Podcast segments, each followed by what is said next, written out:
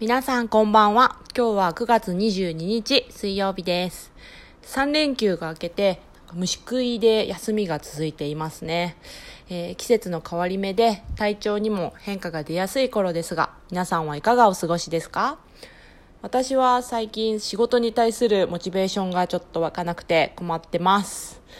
会社内でなんかどうしてもモヤモヤすることがあるので、その話をちょっと愚痴ってみたいと思います。なんか、どこの会社でも何か決め事をするときとか、うん、トラブルがあったときとか、あと会社へ何かお願いしたいことがあるとき、こう報告書を作成して、役職の高い人たちにこう印鑑をもらって承認をもらうことがあるかなと思います。まあその承認をもらう人数とか、えーっていうのは会社によって違うと思うんですけれども、えー最近私は国際的なこう未入金とか、えー行政との契約の再締結とかあと新規事業への協力依頼とかで結構その本社、えーうちの会社の本社ですねなどでこうに対して報告書を作成して、えー役職の高い人たちから印鑑をもらう作業えーこれを私は皮肉を込めてスタンプラリーって呼んでるんですけれども、えーその作業が結構多く発生しています。でこれまでちょっと何回も、えー報告をちょくちょくしてきたにもかかわらずまたそれをほじくり返して紙にまとめてで1ヶ月くらいかけて、えー 5, 人とか6人とかの人たちから印鑑をもらい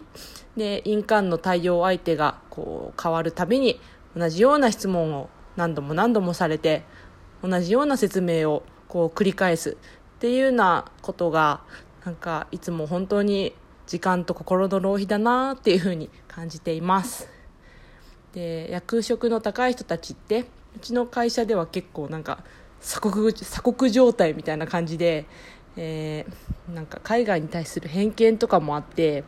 えー海外に対する例えばこう信頼がちょっと低くって少しでも、えー例えば請求書を発送してで入金期限が過ぎると大問題のようにこう大騒ぎをしてでまた、え遅延に対する報告書を改めてまとも求めてくるんですよね。で海外の人たちには、まあ、それ彼らの自身のこうルールがあって時差とか宗教とか文化とかこう、まあ、それぞれのスピード感とかいろんな事情があるのにもかかわらずこうそれを尊重したりとか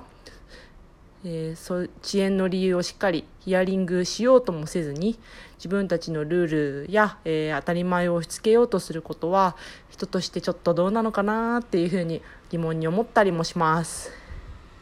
でただ騒いでこう責任を押し付け合う人たちのために時間を使って報告書を作成することが今ちょっと虚しいからモチベーションが上がらないんですねきっと。っていうふうにこう自分自身を分析したりもしています。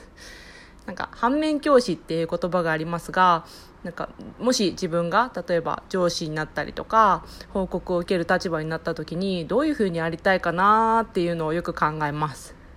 でその時には相手の意見を尊重したりとか問題解決のために全力を尽くせる人間でありたいなっていうふうに心から思いますねやっぱり。で私がこう全責任を取るから自由な発想で、えーみんな思いっきり動いてみろっていうのが夢ですね。はい。なんかいろんなことを話しましたが結局それでもこう自分の周りの人たちがこう自分自身を映す鏡なので組織に変わってほしいと願うより前にですね自分自身が変われないといけないなと思います。えー皆さんは自分が所属する組織でなんか不満や疑問とかを感じることはありますか？どうしてもこうやる気が出ない時今の私みたいにですねなんか何もやりたくない時なんかそこには必ず理由があると思うんですよね。まあ、どこかで誰かに話したりとかこうやって、えー話したりとかあとこう深掘りしてみると何か糸口が見つかるかもしれません。明日は、えーまあ、23日。お休みの人も多いかと思います。ぜひゆっくり休んでまた頑張りましょう。本日もご清聴いただきありがとうございました。ではまた。See you!